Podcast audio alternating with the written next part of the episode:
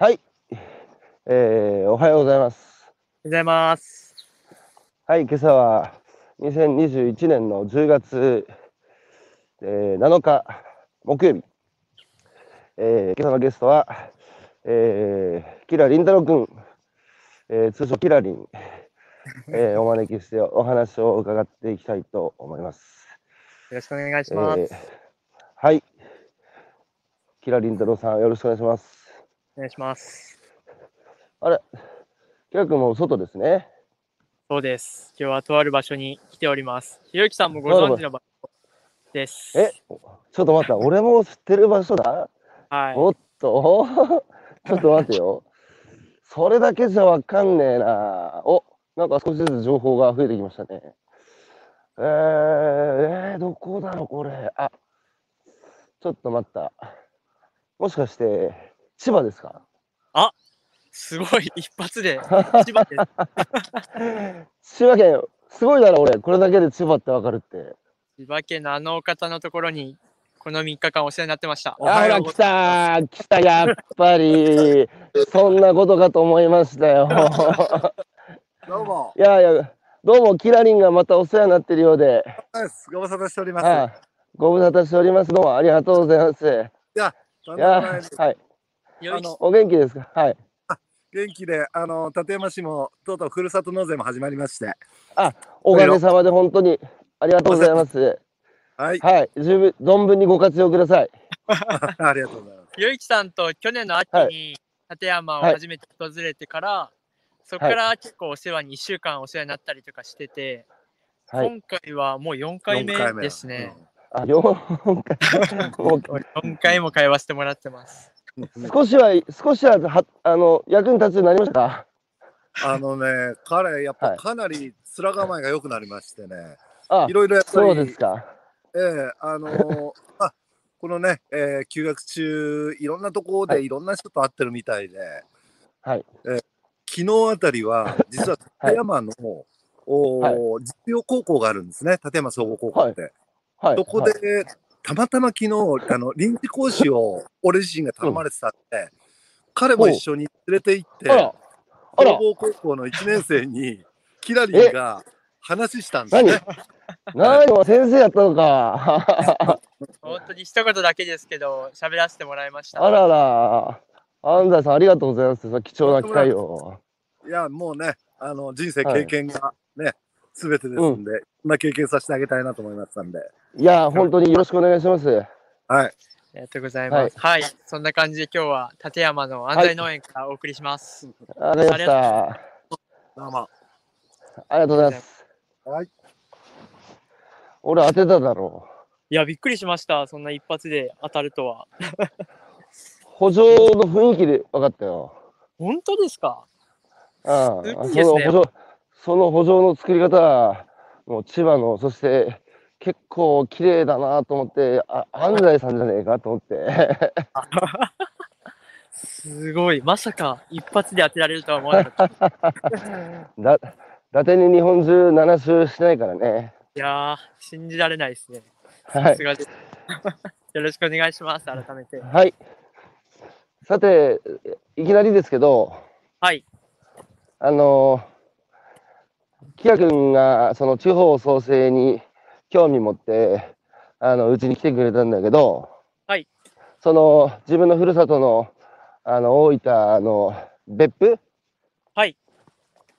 の自分の母校が閉校になったり、えー商店街がシャッター街になったりして、まあその地方創生っていう言葉がね、人事じゃなくて、自分の生まれ育った地域にも、えー押し寄せてきて、で、それで興味を持って、その後このね、福島の飯舘村に行ったり、あるいは去年ね、えー僕のカバン持ちしてくれて日本中回ったりして、で、今度はね、本腰入れて休学して、えー屋久島にね、2ヶ月間ぐらいいたり、今、そうしてね、安西さんのところに4回も通ってて、で、まださ、答え出てないだろうけど、はい。現時点で、キラ君にとって、その地域が元気になるっていうか、地域活性化とか、地方創生っていうのは、今、キラ君が問われたらさ、例えば高校生たちに、キラさん、地方創生ってどういうことですか？地域活性化って何ですかって聞かれたら、なんて答えますか？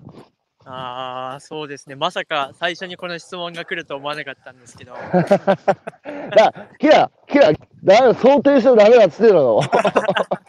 いや、はい。はいなんかはい最近、うん。まあなんかそれこそ大学入ってから今おっしゃっていただいたような活動を、まあ3年間ぐらいする中で、なんかうん。答えってわけじゃないですけど、こうかもなみたいな感覚がちょっと湧いてきて、あ、いいよ、その輪郭だけでもいいですよ。はい。今み、今、キラ君の目に何が見えてんのかなってのを知りたいだけだからさ。はい、そうですね。なんか前までは、なんだろう、うん。活性化じゃないですけど、なんかもうどんどん元気にしてあげなきゃみたいな気持ちが最初の頃はあったんですけど、今はなんかそうじゃなくて、ううんここ住んでる人が幸せというか、う。うんん、その住んでる人とかそこに移住した人とかが、うんなんか生き生きしてるというか、なんか自分のなりわいとかを大切にしながら、まあこう、元気に、なんうかん。生きと暮らしてるのがなんかいい状態じゃないかなっていうふうに考うん。うん。えてますね、最近は。うん。その、生き生き、その土地に住んでる人たちが、あるいはそこに移住した人たちが、生き生き生きるってどういう状態なんだろう？んそうですね。一つはなんか、まあ、うんどんなちっちゃいことでもいいんで、うんなんか幸せだなっていう思える瞬間が、なんかうん日々の中に多くあることっていうのは大事だろうなって思うのと、う。うん。あとは自分の仕事というか、自分がやってることに誇りを持っている状態。で、うん例えばお子さんがいらっしゃったら、その自分の息子とか娘に、俺はこういうことやってんだよっていうふうに、こう、胸張って言えるみたいな人が、うんなんか生き生きして輝いてるのかなというふうに思ってて、そういう人が多い地方とか、まあ、うん地域は活性化してるっていうふうに言えるのかなって、今思ってます。なるほど。あの、その後者の方はさ、自分がやってる仕事に誇り持てる、えーそれを子供たちに胸張って見せれるっていうのは、あの、なんとなくわかるけど、幸せを感じれるっていうのは、ど人はどういう時にこう、いや、俺幸せだなってこう感じるんだろああ、そうですね。う。ちなみに、キラ君はどうだな自分はうん。結構これも屋久島に行ってなんか気づいたのかもしれないんですけど、うん。一つは、あ一つというか、やっぱり、うん。さんの受け売りみたいになっちゃうんですけど、いや、いいごご飯よ、いいよ、でも。ご飯食べる瞬間というか、うん。こうみんなで例えばお魚もらって、お魚を見てうんさばいて、で、それをこう食卓囲んで一緒にうん。ご飯食べるみたいな時とかは、やっぱりこう、あ幸せだなっていうふうには感じましたね。うん。さらに東京でアパートで一人で飯食うのと違う？いや、全然違いますね、やっぱり。うん。お、あの、岩永敦君、えー元気にしてあげなきゃと思ってないつもりでも、学生が語る地方創生は、えー結果としてそういった旗から見た姿勢であることが多いですよねと。うんえーまあでも、キラ君はやっぱ中に入って、えーそういうことじゃないんだよなっていうのは、ちょっとうっすら気づいたっていう話ですよね。そうですね、今、あちも言ってくれたみたいに、戦から見たっていうのが、最近キーワードなのかなと思ってて、はあ、はあはあはあ。うんまあ、じ自戒を込めてなんですけど、社会貢献とか、地方創生とかって言って、いろいろ考えてことはするんですけど、なんかその、その言ってる社会の中に、自分って含まれてなかったかもなっていうのを最近ちょっと思ってて、まあつまり はい、つまりは人事だったってことだな。そうですね。だから、さっきの地方創生とか生き生き生きるっていうのも、そういう人を増やそうっていうのは、まあ、最終的にはそうかもしれないんですけど、まずは自分自身が幸せに生きるというか、自分自身が生き生きとした人間になるっていうのが、まあ、一番大事かなっていうふうに最近は思って、なるほど。どうにか頑それは。今、今 NHK の連続ドラマ小説、おかえりモネって、あの、被災地のけ宮城県気仙沼で、はいはい。まあ、あの、被震災後も残った人、出てった人、えー戻ってきた人、えーいろいろなこう葛藤があって、やっぱこうなんか役に立ちたいって言った移住者とか、もともとそこに暮らしてて U ターンした人が、なんか役に立ちたい、役に立ちたいってやるんだけど、地元の人からするとそんなの綺麗事だみたいな、その、なんか僕がやっぱ印象的だったのは被災地に残ってる大学生たち。で印象的なのはなんか別に助けたいとかそういうのじゃなくて単純にその人たちと地域作るのが楽しいからやってるっていう、えー若い人がやっぱ残ってる印象があって。はいはいはい。そう考えるとキラ君が今言った自分自身がまずあのここ行って幸せだなと思えるっていう。うん。そこがまずスタートだっていうのは、なんかこう、そうね、あの、わかるような気がしますが、はい。あの、キラ君、それこそさ、あの、まあ、思い切って1年間休学するっていう道を、あの、選択したわけじゃないですか。はい。休学してどう？よかった？そうですね。いや、良かったです、やっぱり。よかった。はい。屋久島ではさ、何やってきたの ?2 ヶ月で。屋久島はですね、うん。まあ、まず基本的には、えっ、と、ゲストハウスのうん。住み込みのヘルパーみたいなことをしてました。で、ただ、えっと、まあ、それだけじゃ全然なくて、うん。あの、地元の小学生といっぱい遊んできてきまして、ほうほうほうほはい、毎日、午前中はその宿の掃除をして、昼からは小学生と一緒にサッカーをしてみたりとか、うん。あの、ちょっと水遊び、川とか海に行ってみたりみたいなことをしながう。らうん過ごしてましたね。屋久島の子供たちはたくましいだろいやー、たくましいですよ。すえた。はい。そう、元気いっぱいでした。た？あの、キラ君の中で忘れてたこう子供心っつうか、はいはい。あのか感感受性みたいなのも子供たちといると刺激されるだろいやー、されましたね。うんあとはなんか、個人的な一大ニュースがありました、屋久島で。う。おなになになになに一大ニュース、キラリン太郎一大ニュース？左何があっから一大がまして、最大の、人生最大のコンプレックスを克服したんですよ。たえ？何？キラ君コンプレックスの塊だったけど、いやなんだろう？なんだろう、キラ君のコンプレックス。何克服したの？実はですね、あの、うん。もう、水が怖かったのと、あと皮膚が弱かったのもあって、小学校1年生ぐらいから、もう一切プールにも入ってないぐらいの金槌だったんです。はいはいはいはい。で、えそれが？かな、金槌キラ君がまさ、まさか？そうなんですよ。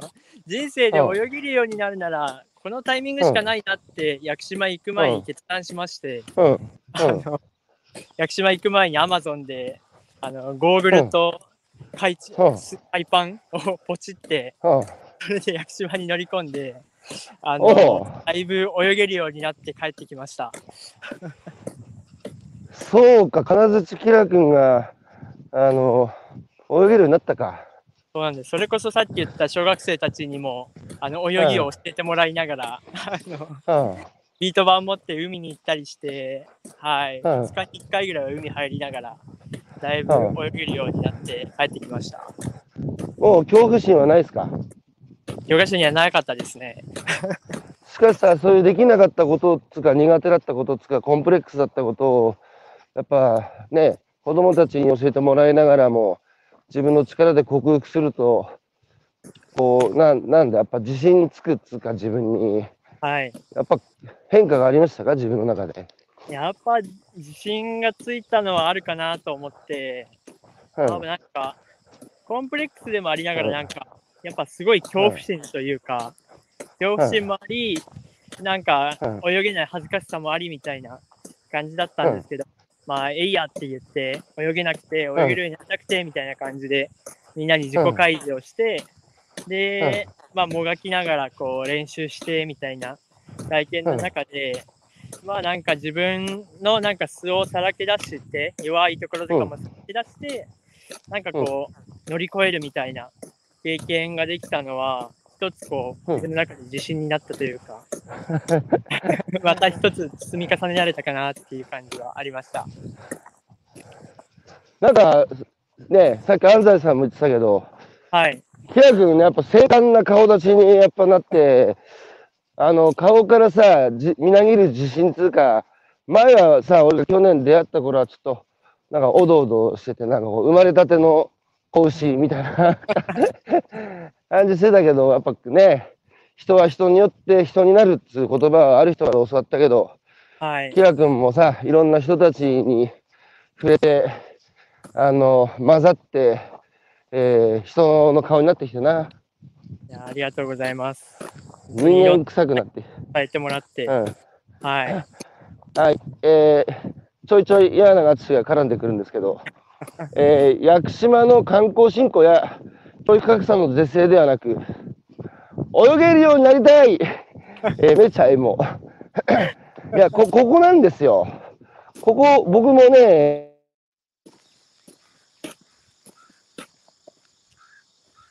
学生さ、社会課題の解決っつって、ね、田舎に飛び込んだところでさ、そんな学生がさ、解決できる課題なんてもうとっくの昔に地域の人で解決してるわって話で、まあ、はっきり言えばやれることはあんまないですよね。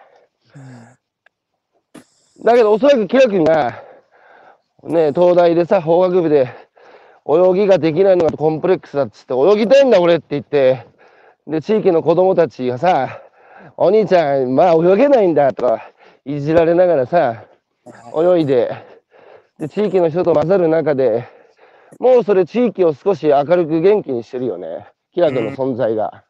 ああ、だから僕そういうね、書いたことなかったです。はいはい。僕ね、さ僕ね、最近ね、あの、あ、ふと思ったんですよ、その、地域おこしって言葉あるけど、地域って外から、なんか他人に起こされるもんじゃなくて、地域っていうのは内からさ、当事者たちが起きるもの。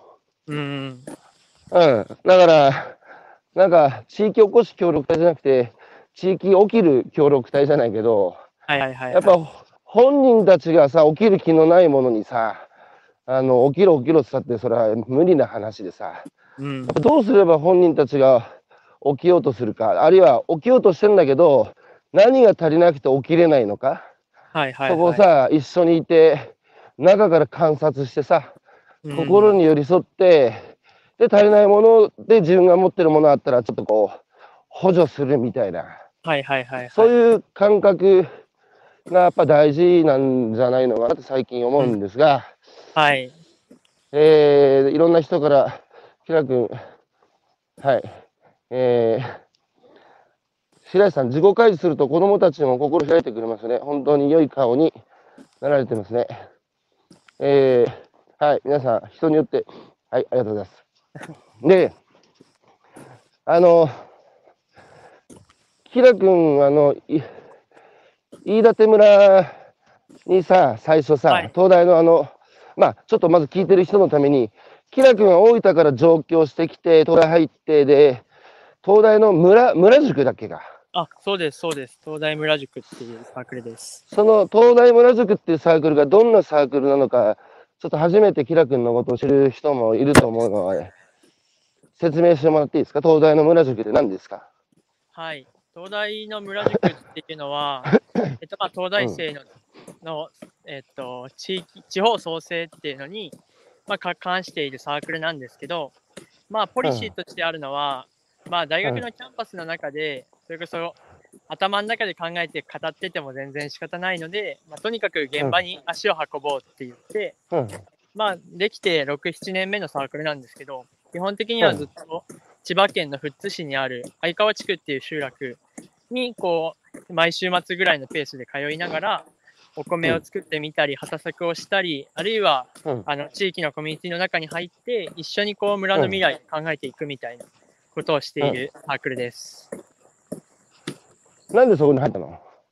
そうですね、それこそ、結構、まあもちろん、ちょっとしたこう地方創生の興味はあったんですけど、たまたまこう机にビラが、田植えしているビラが置かれてまして、うん。あの、で、しかもミーティングはご飯食べながらしますみたいな、ご飯ミーティングって言って、作った野菜とかお米を食べながらミーティングするっていう風なビラが置かれてた時に、あの、あ、こういうとこに集まる奴らと、俺は気が合いそうだなと思って、なんかうん、単純に最初はそういった簡単な理由から入りました。なるほど。ちなみにさ、大分から上京してさ、はい。あの、東大に入った時に、その、首都圏出身つうか、東京出身の東大生っていっぱいいたと思うんだけど、はいはい、田はい。舎から出てきたことに対するコンプレックスみたいなものありましたか？うーん。自分はあんまりなかったんですよね。なんか、お明らかったね。前、中川さんと話してた時に、そのコンプレックスの話をされてたと思うんですけど、うん。なんか、それを自分に考えた時に、コンプレックスっていう形ではそれは出現しなかったんですけど、逆にこう、俺地方だよみたいな、方言だよみたいなのを押し出すみたいなところがあった気がするんで、それはなんか逆の形でのなんかコンプレックスの出現というか、まあなんか気にしてるところはあったのかなと振り返ると思ったりはします。それで東大の村塾の代表もやりましたよね。はいはいはい。あだ代表はやってないんですけど、その、あ、代表はやってないのか。はい、ずっとその千葉で活動してた中で、人数も増えてきて、もう一つ拠点を作ろうって言って、福島の飯舘村に通うようになったんですけど、うんそのうん、飯舘村のプロジェクトのリーダーをやってました。そのさ、飯舘村のプロジェクトで、はい。あの、なんかこう、難しさっていうか、地域、外から、それこそ旗から見てた時と、やっぱ中に、しかも飯舘村プロジェクトってってたまに行って、こう、さらっと関わるぐらいのもんでしょ？はいはい。こう、キラ君がその飯舘村プロジェクトでこう感じた地域に入る難しさっていうか、まあ、うん挫折、挫折の、えー体験でもいいんですけど、飯舘村プロジェクトで、キラ君は何をこうか感じ取ったっていうか、学び取ったんですか？そうですね。それで言うと、まあ、ペースとしては、うん。まあ、2週間に1回ぐらいは通ってる感じだったんですけど、まあ、あ、割と頻繁に行ってたね。はい、結構半年で20回ぐらい通ってたんで、まあまあなペースではうん。あったんですけど、まあ、うん。おっしゃるように、そんな入り込める、がっつり入り込めたかっていうと、そうでもないんですけど、ただ、うん。一つ大きい気づきだったのは、うん。あのーまあ、そうやって通いながら、最初はとりあえず何も分かんないから、とりあえうん。ず、あの、いろいろ教えてもらおうっていうことで、板手村でうん。そばを栽培したんですよ、畑を借りて。うん。で、うん。その時に関わってもらった板手村の農家さんがいて、その方とこう、まあ、学習ですけど、その方にお会いしながら一緒に作業したりとか、いうふうな日々を過ごす中で、初めてこう、農家さんに出会って、人と人としてこう、いろいろお話をしたっていうのが、うんすごく大きい機会で、それこそうん。そういうふうな経験をする中で、あの、あれ、なんかお自分たちって地方を救ってあげたいとか、なんかこう、うん。地方創生元気にさしなきゃみたいな気持ちでいたけど、この人たちってな、なんだろうな、まあ幸せそうでもあるし、なんかめちゃくちゃこう輝いてるなというか、うん。あの自立して、しかもいろんな能力を持ってて、かっこいいよなっていうのに、まず気づいたっていうのが、一つ目のこう、得たものというか、大きな気づきだったなというふうには思います。なるほど。旗から見てると、地方は課題だらけで、地方の人たちはみんな困ってて、うんうんうんえー大変ながら、えー都市の人たちが、あるいは若い人たちが、そこ乗り込んでって救いの手を差し伸べて、地方の課題を解決して、地方の人を笑顔にするとか思ってたけど、実際行ってみたら、おいおいと、はいはい。めちゃくちゃ輝いてるし、なんか、むしろ、ね、あの、気遅れするっつうか、うんなんか肩透かしっつうか、あれ？みたいな、はいはないんか全然輝いてるし、むしろ学ばなきゃいけないことこっちの方が多いじゃんみたいな、うんそういう、こう、はい、旗から見てる時とのこうギャップですよね。そうでしたね。はい。それみんな言いますよね、なんか。あ何なんだろうね、これみんな地方創生で日本の社会課題だっつって乗り込んでったら、あ、はいはい。いや、全然みんな元気だし輝いてるし、うんそれはね、人も少なくていろんな困りごともあるんだけど、なんか、悲壮感も別にないし、あれ？みたいな、乗り込んでってみたらさ、はいはい。あれなんだろうっていう、そういう話を本当よく聞くね。うん。じゃあな、何なんだろう、そしたら、こんだけ地方創生って2014年から安倍政権が言い始めて、ねえー地方のこの課題と、実際に乗り込んでた時のその地域の人たちの生きるたくましさや元気さっていうのは、うん、何なんだ、そこのギャップっていうのは。そうですね。まあなんか、一つは、そうやって、ひろきさんもおっしゃる課題ロスじゃないですけど、そういうふうなで、こう、課題がない中で、宣伝されてるというか、こう、地方困ってるよみたいな感じで、こう、報道されがちっていうのが、まあ一つの要素としてあるのかなと思うんですけど、まあ、それに加えて、あの、さっきの農家さんでこう関わっていく中で思ったのが、うん。農家さん自身というか、は本当に人としてすごい魅力的で、もううん。半端ないなっていう感じの人なんですけど、ただこうよくよくこう話を聞いていくと、まあ、うん。板手村は特殊な事情もあるんですけど、まあ、人が全然戻ってきてないとか、うん、こう息子世代になかなかこう継がせられないし、あんまりもう継がせたいとも思ってないとか、やっぱ感じたのは、こんだけこう魅力的に見えるのに、あの冒頭に言ったこう、自分の職業に自信がないっていうわけじゃないんですけど、なんだろう、こう、あのーちょっとネガティブ寄りというか、なんでこんな状況なんだろうなっていうのはなんか違和感を持って、そこはやっぱりある種、事実としてこう課題じゃないですけど、なんか、うんうん、まあ、あるものなのかなとは思いましたね。うんだから地方と都市ってさ、どっからが地方でどっからが都市か、その境界線って何だと思う？あー、境界線あるんですかね。いいや、ないんだよ。はい、そうですね。はい。だから都市と地方って、一括りにして議論するのが、本当はすごい乱暴で、はいはいはい。都市と地方の間に境界線はないし、僕らのその概念があくまで都市と地方と分けてるだけで、うん、で、僕はやっぱりその、キラ君はさ、実際に地方で生きる具体的な人の名前がもう何人も思い浮かぶし、うん。地方を、地方っつって一括りに喋んじゃなくて、えー千葉県の安西さんはとか、屋久島のなんとかさんはとか、うん、名前で語れるってことがすごく大事だと思うんですよ。あー、なるほど。うん。で、やっぱ一括りにしないっていうところが、やっぱすごい大事なような気がするんだよね。うんうん、あー、もううんまさにですね。確かに。だって地方って言ってもいろいろあるじゃはいはいはいはい。ん。うんそれこそ昨日、安西さんともちょっと夜お話ししてたんですけど、うんあの、まあ、全国去年ひろゆきさんと一緒に回ったりとか、自分自身今年旅してる中で思うのが、あうの、ん。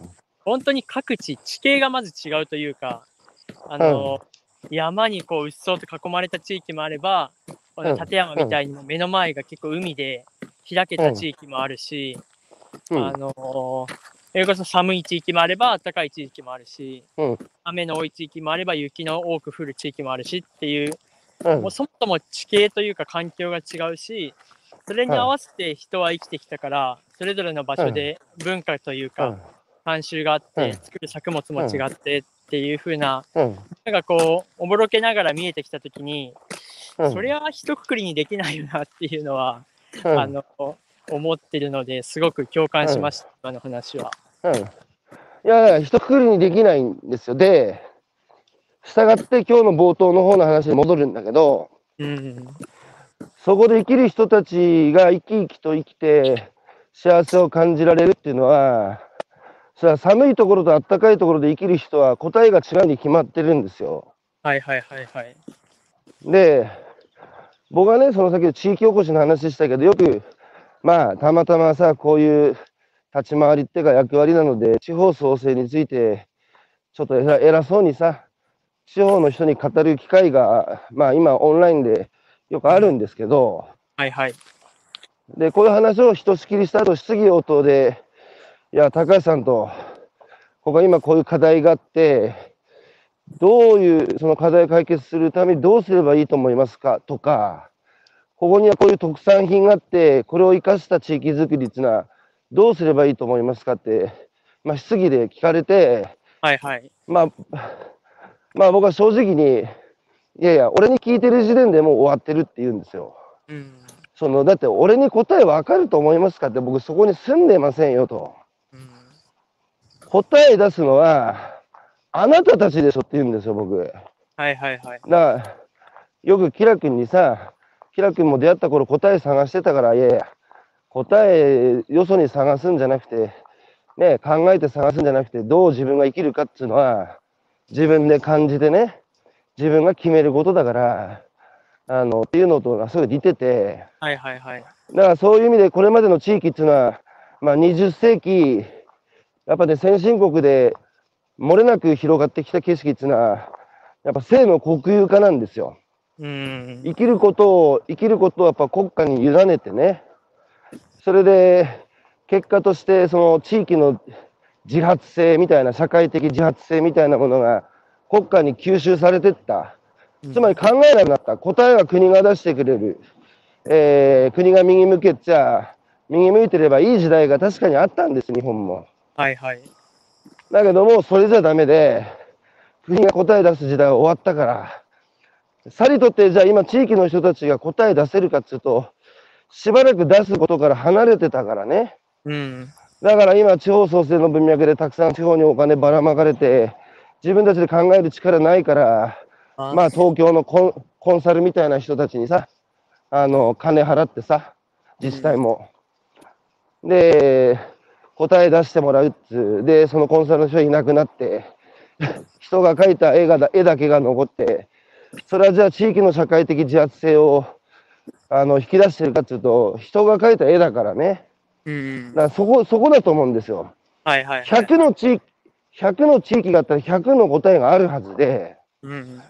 まずね、そこの地域の人たちはどういう生活をしてるのが、まあ、いい状態っていうか、元気な状態なのか、幸せな状態なのかっていうのを、そこから地域の人で決めてさ、うんじゃあそれが実現できてないのはなぜかってさ、理由考えて、で、足りないリソースを自分たちで生み出せるのか、生み出せないなら外から引っ張ってこなきゃいけないだとか、その辺でさ、外の人たちの力っていうのは必要になってくると思うんですよ。はいはいはい。今俺そういう考えなんだけど、キラがどう思う？その地域の活性化というか。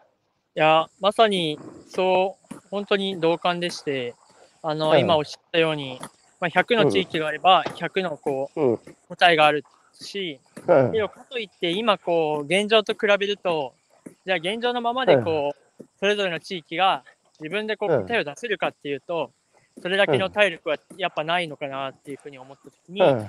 あの、ひろきさんもおっしゃるように、こう、そうんの地域の人とこう外の人とこうつなぐ間のプレイヤーというか、こう両者のことを理解してる、その、まあ、お互いをつなぐような間に立つ人っていう存在が、あまあ、キーになってくるのくるのかなっていうふあ。なたですよ。あなたですよ。あなたみたいな人ですよ。そういう人間になりたいなと思ってます。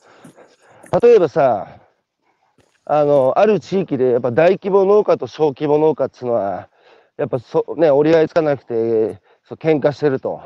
はいはい。で、ね、そこに答え出してるのが国なんですよ。これから大規模農業だって。はいはいはい。それも地域によってそのグラデーションが違うはずなんですよ。うんだから、そこもね、地域の中の大規模農家と小規模農家を同じテーブルに座らせる人が必要なんですよ。間を取り持つ人が。あで、で、農家だけじゃなくて商業者や、あれ役所の人もさ、役所のうだつが上がらない人入れても物進まねえからっていうことじゃなくて、ーうん役所の人にも声かけて、いろんな地域のさ、いろんなことに関わる多様な人をさ、やっぱりテーブルにつけてさ、うんその議論の結果、じゃあうちは大規模農業っていうのはやっぱこれぐらいで、地域の特性と景観を考えたら、やっぱり小規模農業も必要だから、これぐらいの割合でいかないとなっつう、その議論をみんなでするっていう場を作る人がさ、はい。やっぱ大大事で、それプラス外と内をつなげる人っていうか、うん間を取り持つ人。だ今はもう地域の中はもう A か B かっていうその二元論つうか、はいはいはい。で、どっちが正しいかだって国がこう言ってんだからみたいな、その国のさ、出してる答えに追随していくみたいな、もうそれだと思考停止だから、うんやっぱ間を取り持つ人がね非常に大事になってくると思うんですよ。うんでさキラ君はさ、はい。あの、もともと地域元気にしたいっていう思いがあって、で、これからの将来さ、あの、官僚になるのか、いろんな選択肢がある中でまだ決めきれずに、まあじゃあ1年モラトリアムで、えー少しもう少し地域見てね、じっくり自分で考えて感じるっていう今、1年の途中だと思うんですけど、はい。まあ、どうですか？先が少し、なんとなく、霧が晴れてきましたかそれとも霧の度合いは深まってますか？いやー、そうですね。天気予報的には、まあ、天気は回復する見込みですみたいな 感じじゃないかなって思いながら、はい。まあ、全然完全に答えは出てないし、まあ、決めてはないんですけど、ただ、まあ、どっちかっていうと、まあ、中央に入って、こう、パシッと何かを決めるっていう立場よりかは、こうんう、地域に入って、こう、一プレイヤーとしてじゃないですけど、まあ、グラウンドに降りて、うん。こう、うんまあ、それこそ間をつなぐ人じゃないですけど、こう、うんそういうことをやるようなうんキャリアというか、最初の選択を取りたいかなっていうふうには思い始めてます。ど。ちなみにさ、あの、そこの安西さんのところ、屋久島にも、キラ君のような、その、大学生で、まあ、休学しててもしてなくてもいいんだけど、はいはい。やっぱそういう若者と出会う機会っていうのは現場でありますか？そうですね、安西さんのところとかは、もう特に結構、うん。いろんな県の大学生が、こう、んさんのとこに遊びに来たりしてるので、うん。あの、去年の12月かな？にも、こう、うん IC の人とか、明治大の人とかうん。とお話ししたりうんはしましたし、はい。あとは、屋久島でも、こう、出会ったことないような人にいっぱい出会いまして、どうなんですよ。にずっと一緒にあの住み込みで働いてた人とかは、あの高校を卒業してから、あのうん。そのまんまこう就職をするでもなく、自転車でうん。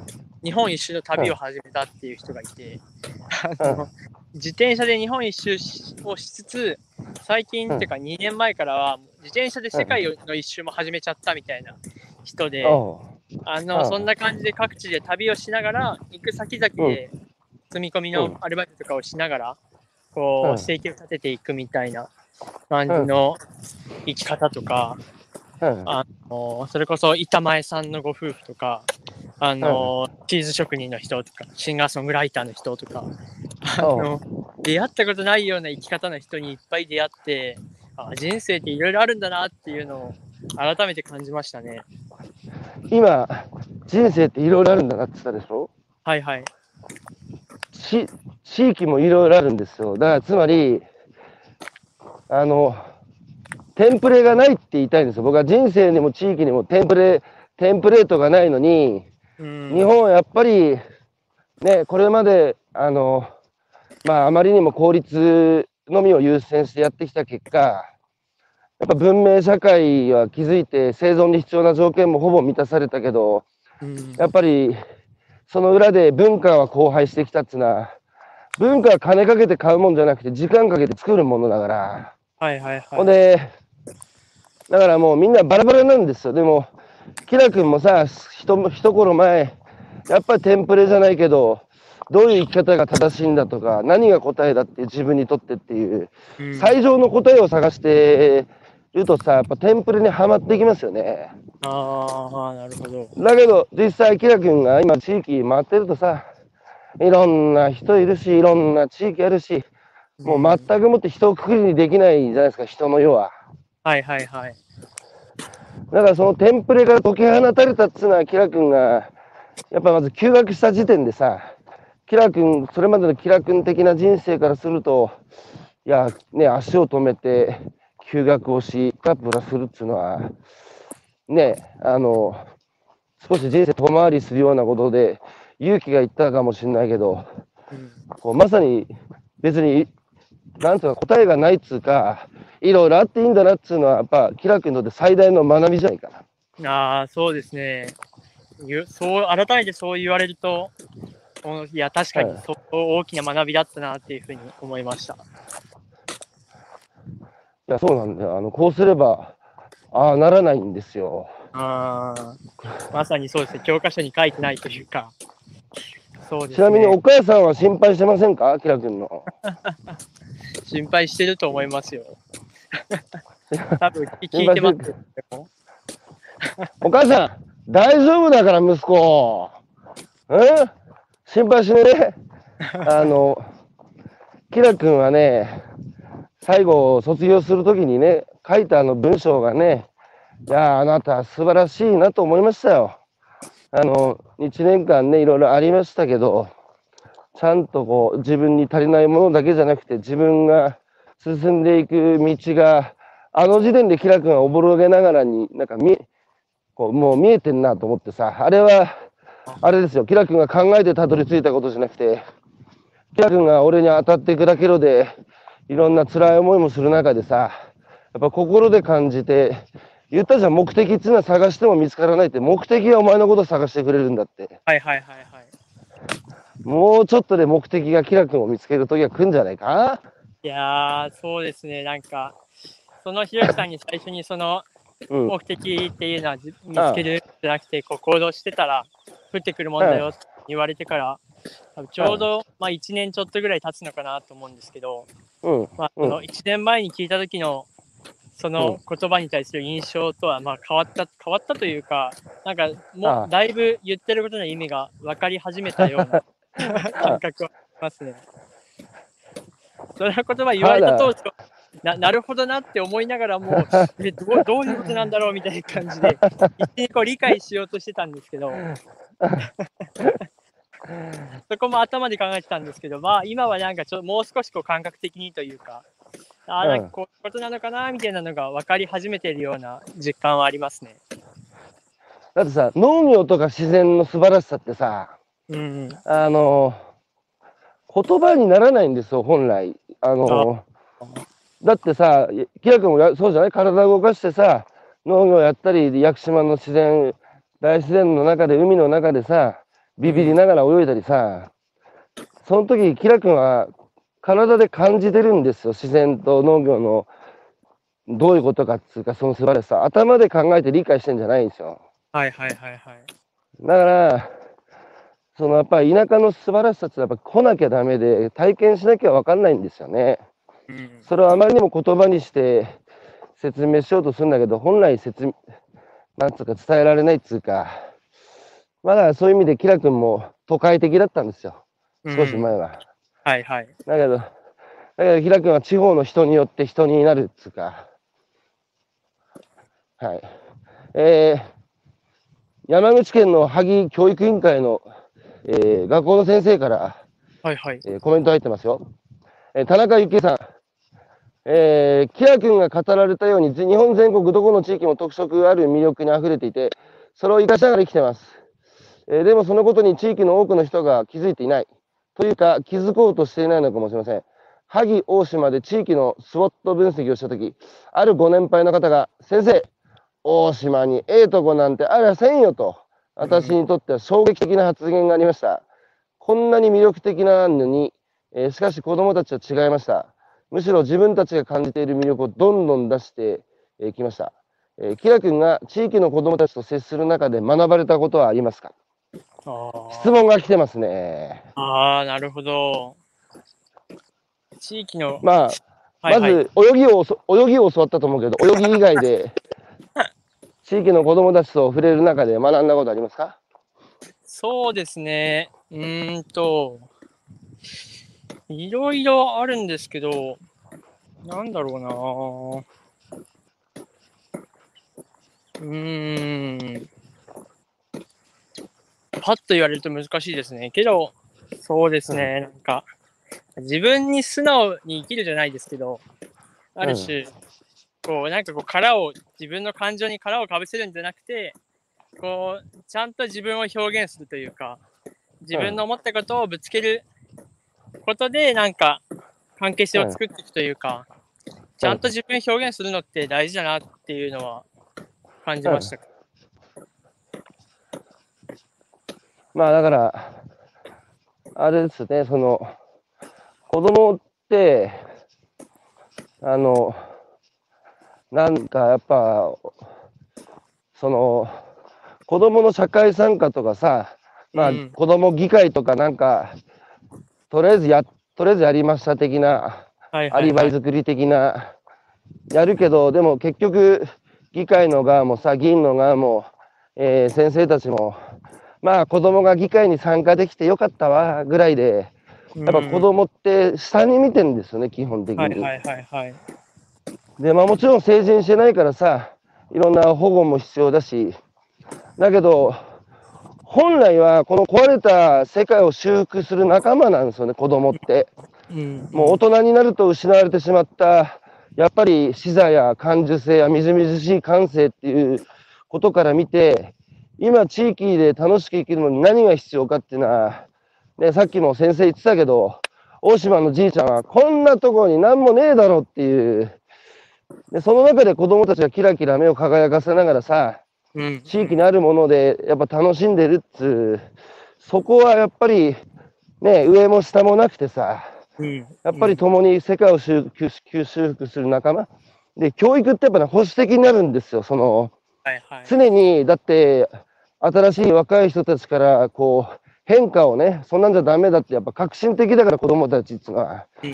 だから教育は自分たちを刷新されるからね、保守的にならざるを得ないっていうのはわかるんだけど、うんやっぱり一緒に世界を修復していく仲間として、どう彼らを迎え入れるかっていう、まあそこを、まあ、キラ君もだから子供たちのそういう感覚的なね、自分が失った感性っていうのは、やっぱ社会を作っていく上でも大事なものを僕ら失っていくときに、子供から学びますよね。うん、いやー、本当に思いますね。やっぱり、こう純粋な好奇心だったりとか、純粋な問いみたいなことって、すごいなと思ったし、うん。あとは、なんか圧倒的な吸収力というか、一つのことにハマったらもうハマりまくるみたいな子たちもいて、例えば、ね、サッカーが好きだったら、ヨーロッパのサッカーの情報も全部見てるみたいな。うん。か、なんだろう、やっぱりなんか純粋にすごい、うん。ま学ぶ学ぶものがあったというか、本当に仲間というか、全然下じゃないなっていうのはうん。思いましたね。うん。あとはなんか、あの、まあ、うんもともとの興味分野は地方創生みたいなところだったんですけど、最近は結構自分の興味も、教育とかにも結構広がってきてて、うん。それこそあの去年1年間、ひろゆきさんでこうお供をした時の、まあ、自分の経験に基づくところが大きいんですけど、うん。こう、まあ、小中高、大学っていう風に、ある種、まあ、言われたことをやるって言ったら変ですけど、こうみんな勉強するから勉強して、こう、テストでこうちゃんといい点取って、まあ、うん。いい大学に入って、で、大学に入ったら今度は、なんだろう、資格試験の勉強してみたいな感じのこう道で、ある種、まあ、さっき言ったテンプレじゃないですけど、そっちの道を生きてきた人間なんですけど、ただまあ、あのさっき言ったみたいに、それだけじゃないよ、生き方みたいな。もっといろんな人がいて、いろんなことがあって、自分らしく生きていいんだよみたいな話をして、自分自身がまあ少しこう変化しつつあるっていう経験から、うん。あのーまあ、教育、単純にこう勉強だけじゃない、こう、生きる楽しさじゃないですけど、なんかそんなものを感じる人を増やしていきたいな、みたいな気持ちもあって、教育っていう分野にも結構最近は興味が出てきてます。だから異質な世界に触れることで、キラ君の世界を拡張されて、新たなあの好奇心っていうか、うん興味が今か、寛容されてるっていう。ねえ、昨日、え？ノーベル物理学賞を取ったさ、あの、まあ、アメリカ国籍取ったっつうけど、日本人いるじゃないですか。はいはいはい。あの人、どっかすんげえど田舎出身で、さあ、あの、ノーベル賞受賞の会見で彼が一番口にした言葉は、好奇心なんですよ。あね、好奇心。こう人間が生きていくでね、この好奇心知りたい、学びたい、世界はどうなってんだって、もう恋と一緒ですよ。もうそれを知りたくて知りたくてたまらなくて研究に没頭していくみたいな。これなんですよ、大事なのは。僕が言言ってる、こう、なんだ、えークリエイティビティもイノベーションも頭から始まるんじゃなくて、心から始まるっていうのは、これですよ、この好奇心、世界を知りたいっつう。うんうんうん。ちなみに、この、ね、吉典さん吉成さんの行く先々で働きながら旅でテンプレですねって、全然テンプレじゃないですよ。テンプレは旅行ですよ。あの、ツアー、もう目的地も決まってて、えーで、お金払って、とりあえずバスに座ってれば、えー時間通りに、えー回るとこもあって、最後目的地に着くっていうのが、まあ、定型文、テンプレで、旅っていうのは行く先々でいろんな人に偶発的に出会って、予期せぬ出会いがあり、次の目的地まで変わっちゃうっていうのが旅ですよ。うん。だから日本人は旅行がすごい苦手だけど、これからの時代は、ねえ、だってコロナであって世界中の企業の事業計画が吹き飛んで、ねえ、そもそも予想できない未来の時代っつうんならば、やっぱ旅のように生きる力がこれからは僕は必要だと思ってて、うん。そういう意味でテンプレじゃダメだっつう、えー想定外のことが起きた途端に立ち止まってもう前に進めなくなるっつうのじゃダメで、えーそういう意味でキラ君はテンプレから解き放たれつつありますから。うんでさあ、あの去年1年俺も今後と言ってきたけどさ、あなたにさ、だけどさ、その時はさ、さっきも言ってたけどさ、なんか分かるようで、ちょっとでもこう腑に落ちないっつうか、でもそれさ、今現場回ってるとさ、少しさ、まあ、俺が言ってることも全部正しいわけじゃねえんだけど、なんか、ひろゆきさんが言ってたことってこういうことかっつうのは、なんか腑に落ちるっていうのは自分でこう実体験してるとなないあるでしょ？あ、あります、あります。そうやってなんか実体験して、ああ、こういうことかっていうことももちろんありますし、あとはこう、は夜いろんな人とこう話して、2時間、3時間こう話してこう、深い話とかをするようになってきたときに、ふとこう自分の口をついて出る意見が、ああれ、うんこれ、ひろゆきさん言ってたやつだなみたいな感じのこととかもいっぱいありますよ、やっぱり。うん。いや、それは、あの、なんだ、型って前も言ったかもしれないけど、イチローもさ、松井もやっぱ一流の人たちっていうのは、型を大事にするんですよ。うんうん。で、まず型っていうのは、最初に人生で出会ってしまって、まあ、この人すげえなって思った人から真似ぶ、学ぶ、模倣するっていうのは、真似ぶっていう学ぶことと一緒で、それで型ができていくんですよ。はいはいはい。で、その後、その後さ、自分のオリジナリティが、こう、鎌首をもたげてきて、うんいやー、ちょっとでも、この師匠とやっぱり伝えたいこと微妙に違うわ、みたいな。うん俺なりに表現していきたいわって、いうのが出てきて、型を破って型破りになっていくんですよ。うんうんうんだから、いいんだよ、20代は型があって。型がない人にね、型破りになんかなれない。いきなり今破ろうとしてさ、型もないのに、普通、人見かけるけど、まず型ですよ。うんうん。いや、そうですね。だから、キラ君がどんな型破りをしていくのか、僕は、あの、ね、老後の楽しみにとったんだけど、いやいやいや、まだ早いですよ。あの、ね、君島みのりさんも、えー努力は夢中に勝てないですもんね。行動して自分の心が見つける目的に向かっていきたいです。いや、ほんとそうですよ。だから、キラ君が去年、自分の好きなこと、夢中になれることは何だって一生懸命考えてたからさ。うん。だから僕言ったじゃないですか。キラ凛太郎教科書なんかもう捨ててしまって、俺と一緒外出るぞと。はいはいはい。外出て、ね、世界には、日本にはいろんな地域があって、いろんな人がいて、いろんな悲しみやいろんな喜びが、ね、たくさんあるから、そこにさ、うん。体当たりしてぶつかってさ、心で感じろと。うん。そうすれば、おのずとさ、自分の心のコンパスがピピって動き始めるから、うん。その心のコンパスに従って生きればいいよって言って、キラ君は今、休学の旅、えーしてると思うんだけど、この後さ、まだ半年ぐらい残ってるでしょ？はいはいはい。どうすんの？そう、とりあえず、あの、うん。明日から2週間ぐらいは、あの、プチ日本一周みたいなことをする予定でした。うん、あの、日本海側の、うん、えっ、と、富山とか、福井とか、うん、鳥取島根とか、あと四国とか、九州とか、うん、あの、去年ひろきさんと一緒に回った、こう、うん、回った人の中で、まあ、また会いに来た人がいっぱいいるので、その人たちに会いに行く旅をちょっと、ここ2週間ぐらいはしようかなって思ってて、そこから先、今月末から半年ぐらいは、今度は北海道のちっちゃい村に、北海道で一番ちっちゃい村っていうのがあって、そこにこう、半年ぐらい過ごしてみようかな、住んでみようかなっていうふうに思ってます。北なんつ、なんつ村？海道の音威熱風村っていうところがあって、おとい、おとい熱風村。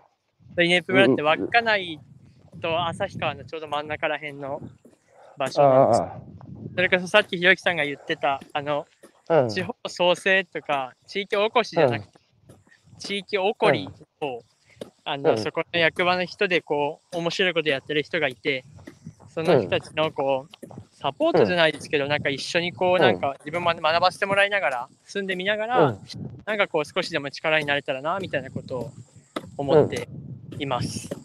うん。なるほど。あ、吉成さんのさっきの、えー、そうかそうか。吉永さんが言ってたのは、まあそういう働き、え、旅しながら働いてる人も、まあ今もうたくさんいるからテンプレになってますよと。うんうんでもそれは僕はテンプレじゃないんですよ、やっぱり。僕、そういう人がもっともっと増えればいいと思ってますよ。あの、定型文じゃないです。やっぱその人たちの生き方っていうのは、あの、毎日今を生きるっていうか先が見えないからね。サラリーマンとやっぱ大違いで。で、僕はサラリーマンもね、否定しないんですよ。ただなんか、決まりきった予定調和なね、先が見えてるっていうような生き方だけの人たちに日本が覆われる覆われると、まあ、面白くないっつうか、弱い社会だと思うので、同じぐらい働きながら旅するような人たちがさ、えー異質な世界と世界を、えーまたいでさ、そこをつなぎ、えーかき混ぜたら、もっと面白い世の中になるんじゃねえのかなって、まだまだ足りないと思いますよ。こういう旅のように働く人。特に今の若い人はさ、定住したくないっつうか、えー仕事も、ね、複数掛け持ちながら、住む場所もさ、固定せずに生きるって、もう狩猟採集の時代と一緒で、やっぱ遊牧民なんですよ。で、はいはい定住社会なんつうのは、農耕牧畜が始まってからだから人類の長い歴史で見たら最近なんですよ、定住社会っていうのは。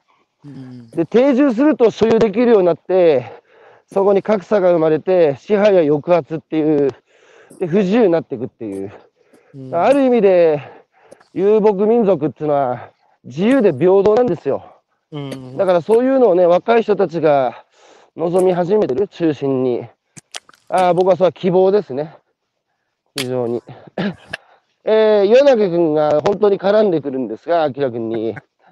えー、あんまり聞きたくないけれど、キラ君以外の東大の同期、特にメインストリーム側に一言、えー、何かお言葉が欲しいと、岩永敦が言ってますが、はいはい。まあね、けけ結局メインストリームじゃないですよ。東大の人たちも地方とかに目向けずにさ、えー世界だ、えー原子力だ、ね、そういうビッグサイエンスだとかさ、大きなところに未だに向かっていくメインストリームの人たち、まあメインストリームに行ける力がある人たちだろうから、うんうん。その人たちに何か一言だって。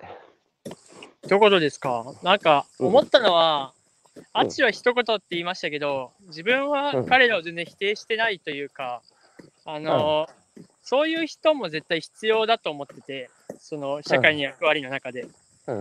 なので、彼らは彼らの道をこう歩んでいけばいいと思うんですけど、あある種なんか、その彼らがなんか人生進んでいって30代、40代ぐらいで、なんか自分と同じようなこう壁にぶつかったというか、あれ、なんで俺、何のためにこの仕事してんだとか、何のために生きてんだみたいな、それにぶつかった時には、なんか、もしかしたらこうやったらいいんじゃないのとか、俺こうやって乗り越えたよみたいなことをこう、言えるような人間になりたいというか、あの、うんそういう輪を広げるような人間になりたいなというふうに思いましたね。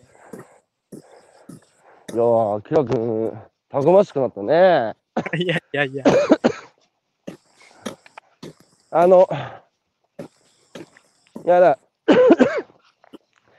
メインストリームも別に、メインストリーム側とメインストリームからこぼれてるマイノリティと、そこも二分化する必要は確かになくて、うん。やっぱそこもあ間を取り持つ人が僕は大事だと思うんですよ。で、確かに社会がその閉塞してるっていうか、行き詰まってるっていうのは、これ間違いなくメインストリームの行き詰まりではあるんですよ。したがって、その行き詰まりを打破するヒントが、メインストリームの中にいるだけでは見つからないのも、やっぱ僕は事実で、うん。むしろやっぱりそこが、メインストリームって悪くないんです。僕らがいい社会作るために、みんなマジョリティが選んできた結果だから、うんうん。あの、僕らの選択の結果なんですよ。消費者の消費の選択、有権者の、えー投票の選択の結果、今のメインストリームができてきたんだけど、大事なのは、そのメインストリームを作っていく過程の中、つまり費用対効果の最大化っていう選択を消費者はしてきた。ただ、大事なのはそこから何かこぼしてきたよねっていう、その感覚なんですよ。はいはいはい。僕ら何こぼしてきたんだっけって、その取りこぼしがある、ありながらもメインストリームを作ってきたっていう、その感覚が大事で、うん。で、今メインストリームが行き詰まった以上、何取りこぼしたんだっけっていうところに目を向けることもやっぱ大事で。それはいわゆるマイノリティ。だから今、まあ LGBT だ、女性だ、えー一次産業だ、地方だっていう、そこは明らかに取りこぼしてきたところだからね。はいはいはい。だからそこの取りこぼしてたところに身を置くことで、初めてメインストリームに何が足りないかっていうことを相対化して気づけるっていう。はいはいはい。で、き気づいたら、それをフィードバックしなきゃいけないんですよ、メインストリームに。うんうん。それがキラリン太郎しかできないことじゃないか？いやー、道が見え始めましたかね。いや、攻撃するのは簡単なんですよ。メインストリームはもうい、ね、終わった、資本主義が終わったっつって、マイノリティの側から文句言ったってさ、いや、あんたもまだメインストリームの中で飯食ってるだろうと。うん。結局、こぼして、取りこぼしてきた側も資本主義社会の中で生きてますからね。